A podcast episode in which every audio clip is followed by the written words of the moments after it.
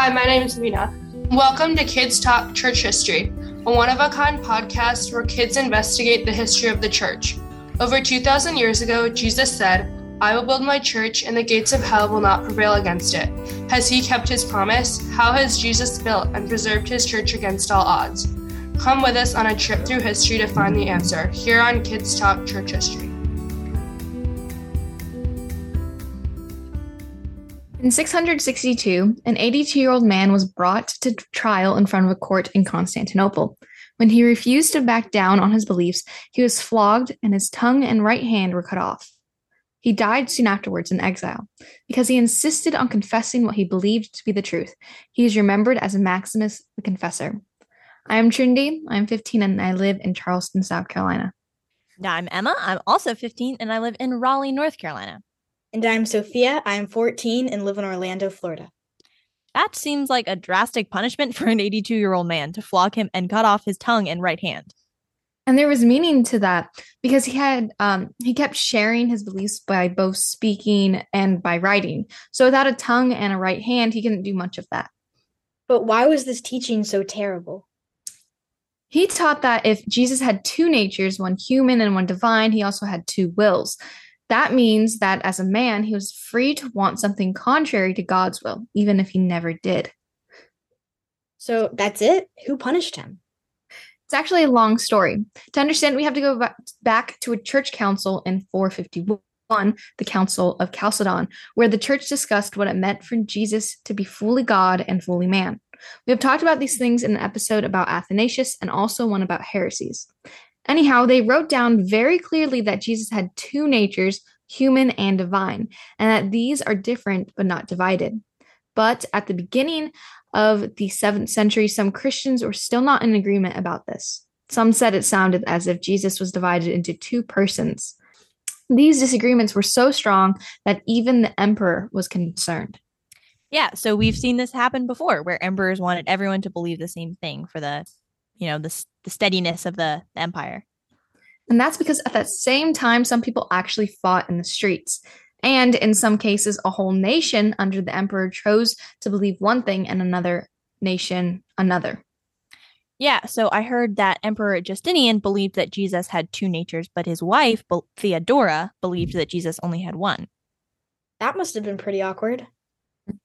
Yeah, and once Justinian sent some missionaries to evangelize Nubia in North Africa, and Theodora also sent another group, making sure that her group got there first. So when Justinian's missionaries arrived, the Nubians were already convinced that Jesus had only one nature. Oh, the joy of church history.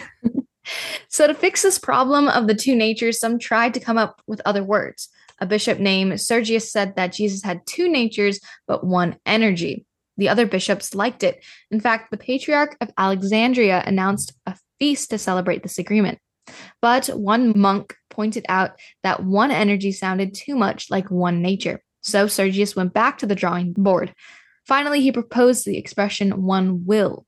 After that, he thought, we can't say that Jesus the man wanted one thing and Jesus God's son wanted another, right? The solution seemed perfect. But this is where Maximus comes in. And he disagreed, right?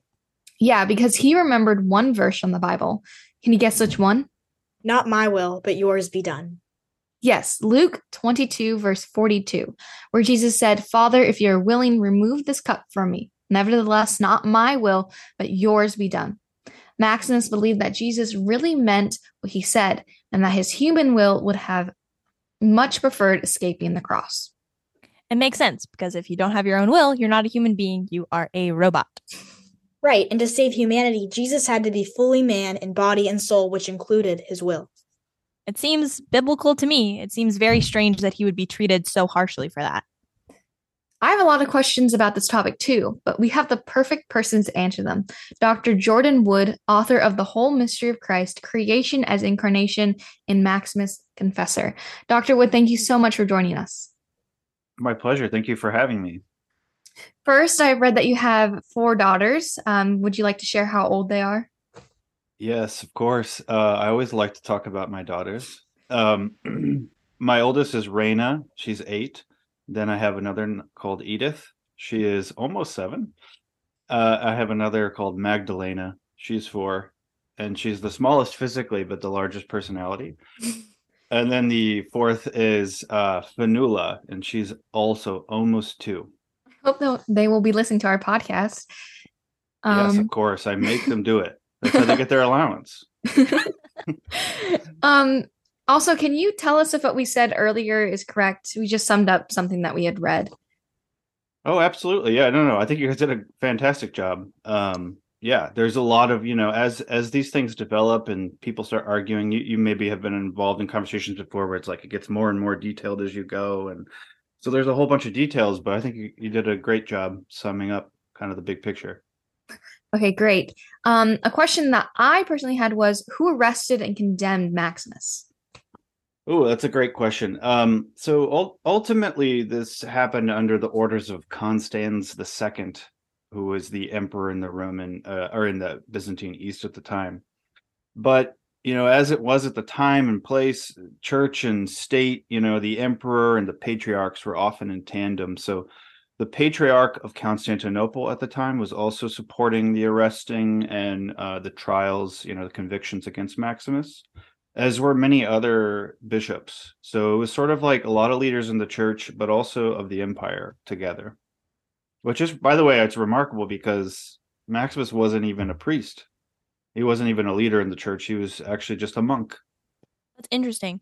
So I read that the Bishop of Rome, Martin I, agreed with Maximus and held a council to establish that Jesus had two wills, but he was also arrested and exiled and died from cold and starvation. So Maximus was not alone in his beliefs, right?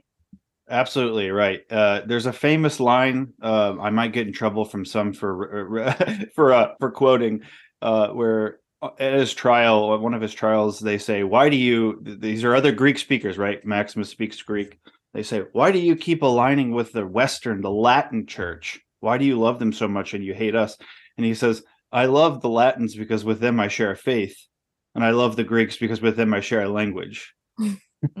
so um uh, so he definitely wasn't alone and maximus uh, several times throughout his life had to go to he he's greek speaking we'll get into his origins later but he had to go to the west several times where latin was the, the dominant language in north africa and and even in rome and so he actually had quite a network of people of of other abbots leaders of the church priests patriarchs that were supporting him including like you say the pope at the time uh, Pope Martin is also, yeah, he also dies, and he's supporting Maximus's views.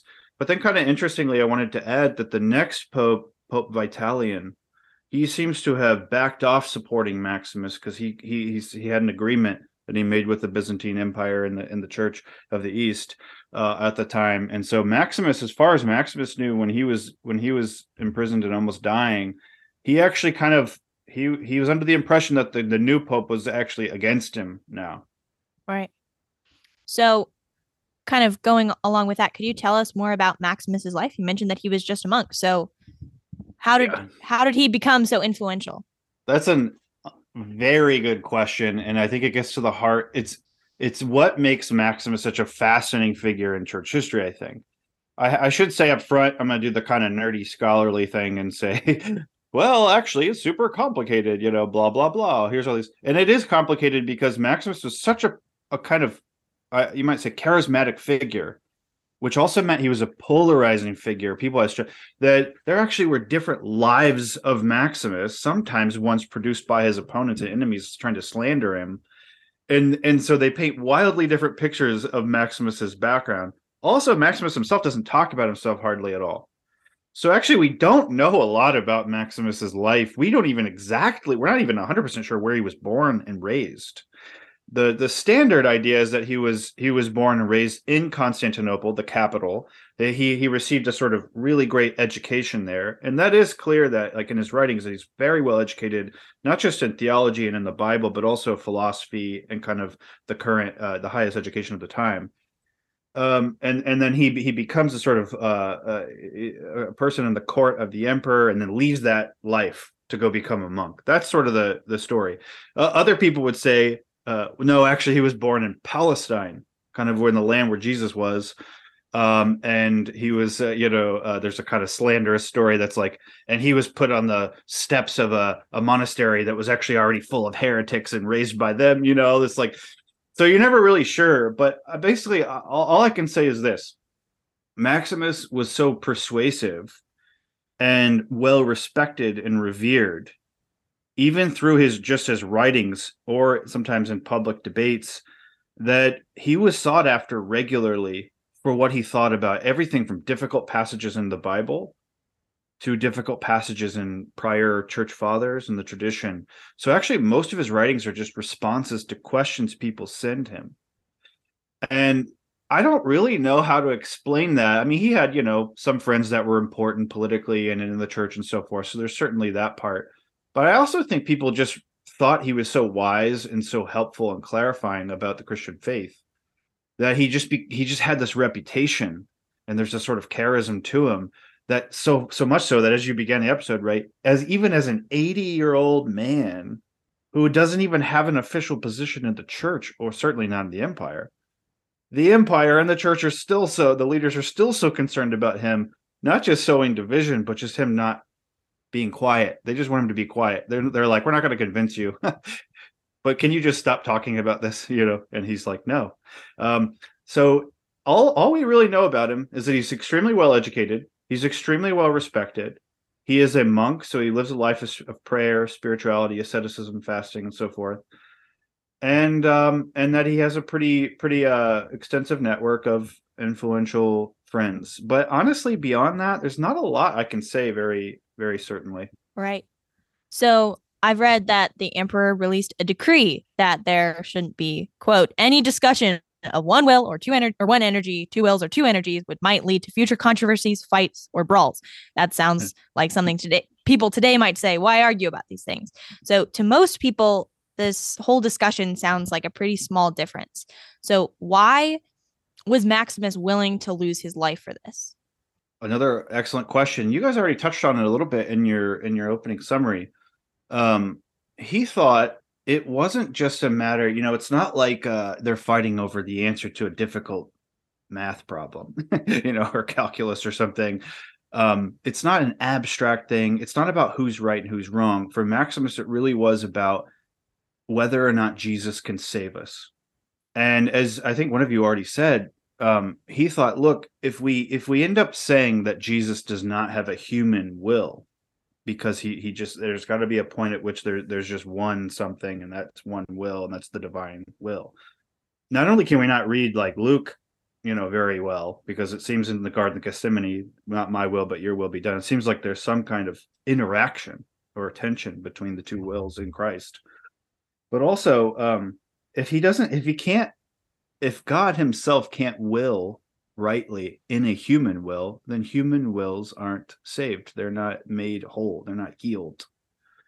It would be like, um, you know, saying uh, like like someone going to a doctor and being like, "Well, you know, I need a surgery. I need to re- I need to have this organ replaced." They're going to cut into me and prepare everything uh, to to replace it and maybe even fix up some littler things along the way, but they're not going to actually end up changing the organ, right? But it's like, but that's the whole point. I mean, sin comes from our will willing the wrong thing. And so if he can't assume our will, and even in the face of the worst fear, death and suffering, still choose what's good, still choose God rather than sin. If if God himself can't will with a human will in the face of death, then all of us who have human wills in the face of death, we were all going to die. How are we going to have the power joined with Christ to, you know, will rightly with the grace of God given to us through Christ. So that's why I think he thought it was so important because it wasn't just an abstract sort of weird debate, but it really had to do with whether or not could God could completely join himself with us so that we could completely be joined with God. That kind of reminds me of a quote that Maximus said where he says that Christ showed us a whole a wholly new way of being human, which I think is just so beautiful and kind of relates to what you were saying. Um, Maximus the Confessor is a very cool name. So if this is a little bit silly, but if you were to go down in history with a special title like Maximus the Confessor, what would you want that title to be? Oh man, it's hard to top the Maximus the Confessor. You know, I'm tempted to go for like the Great, or uh, or if I was being really pious, we could say like Jordan the Small, but probably I would just say Jordan the Seeker I Mhm. also like Max. I want to seek after what's true, and so maybe that would be mine. Those are good. So you've written a whole book about Maximus. What do you like most about him? I think what I like most about him is that he thinks that Christ reveals the truth about the entire universe. So he wants to think not just like religions over here, and I'm going to do like science over here and math over. He wants to see the connections between everything in Christ.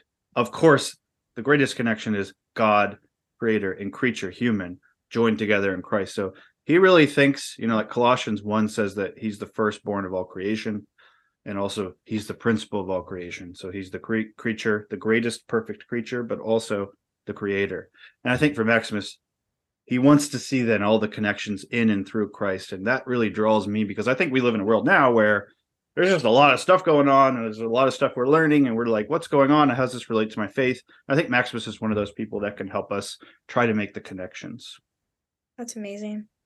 Do you have a favorite quote from Maximus? Yes, I do. It's uh, it's the one that my book's kind of dedicated to.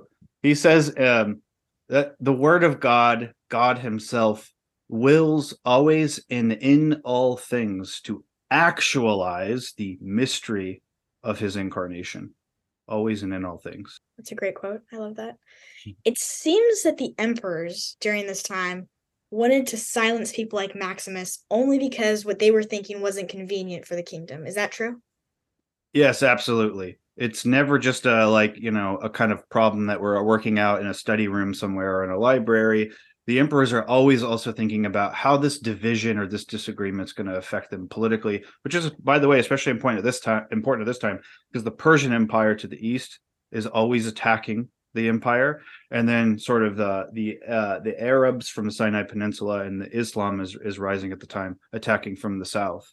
And so, yes, that was a pressing concern. Uh, so a lot of people still think that way today, like you said, even Christians, that they say that it's better to be united, never mind what we believe. But if we just look for what's convenient, we're going to follow a different religion, right?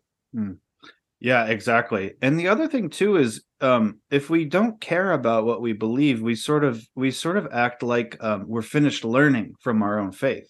Mm. That's what I really like about Maximus is he doesn't just want to get it right, he wants to get it deeper. He wants to understand it at a deeper level. And so one amazing thing that we don't have time to talk about is that he can look back into even what prior Christians have said that look like they contradict each other and he can find a way to synthesize and see the good in both sides and bring them together.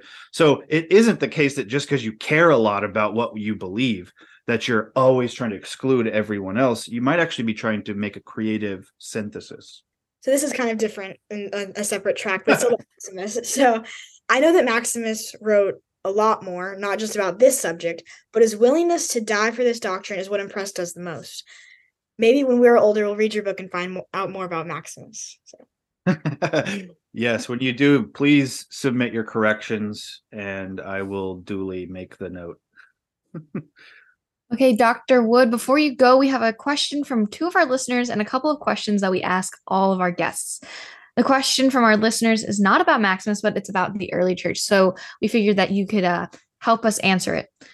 Here's the question Hello, we are Elias, age 10, and Asa, age 8 from Pennsylvania. We've just recently learned about your uh, your podcast and love it.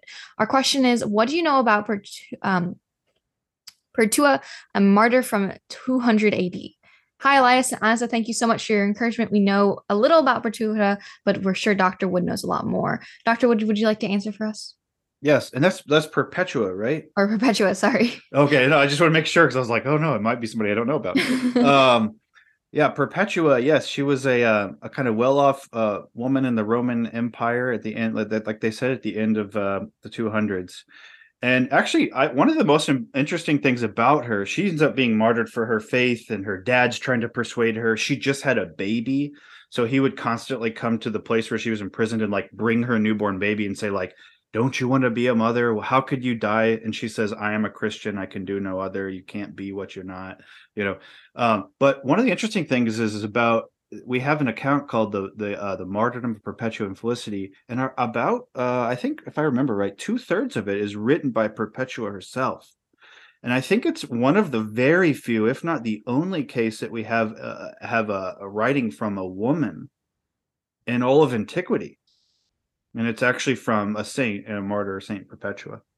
Okay, Elias and Asa also asked if we could do an episode about John Bunyan, and our answer is yes. We're just going chronologically so that people who are using Simonetta Carr's Simonetta Carr's book Church History in their school curriculum can use this as a resource. We'll get there. But now our final question is to our guests. How do you, did you become interested in church history and what do you do in your free time? well, honestly, I became interested in church history because of reading the Bible um, what I what you know, I was taught a lot about the Bible. I read the Bible a lot. I actually went to a Bible college when I was when I was in college, um, um, early twenties, and I started. I, I love doing that, and I still to this day want to study Scripture. But then I also got interested in how did other Christians throughout all of history read Scripture, was it similar to the way I'm reading it or not? Why or why not? Why do people read the same scripture differently, even though they're script they're all Christians and they believe it's inspired word of God? So uh so that's actually how I got into church history is I wanted to know how other people throughout all the centuries that have come before me read the same book that I'm reading right now and why they may or may not read it differently. So that's that's really the scripture is what led me to church history. What do I do in my free time? Wow, what is free time? I don't even know. Uh, I really what I do is uh, actually my full time job, if you want to put it that way, is I'm a full I'm a stay at home dad. My wife's a nurse, so she works full time, and I'm home with the four girls. So most of the time, I'm changing diapers, preparing lunches, uh, doing laundry. so that's it. Now, if I had real free time, maybe I would say, uh, yeah, I would just like to read books. Those are great answers. Dr. Wood, we are so thankful that you have decided to spend this time with us and share your knowledge, but we have to say goodbye for now. Before we go, we just want to remind our listeners that if you have a question or comment, you can email it to questions at kidstalkchurchhistory.org and enter to win a copy of Simonetta Carr's most recent book, Church History, which was named Best Children's Nonfiction by World Magazine. And our on our website, you will also find past episodes, special offers, news, recommended readings, and more. And don't forget to tell your friends where they can find us. In partner- partnership with Alliance of Confessing Evangelicals, and on behalf of my co hosts, Emma, uh, Sophia, and I'm Trinity, uh, thank you for listening to Kids Talk Church History.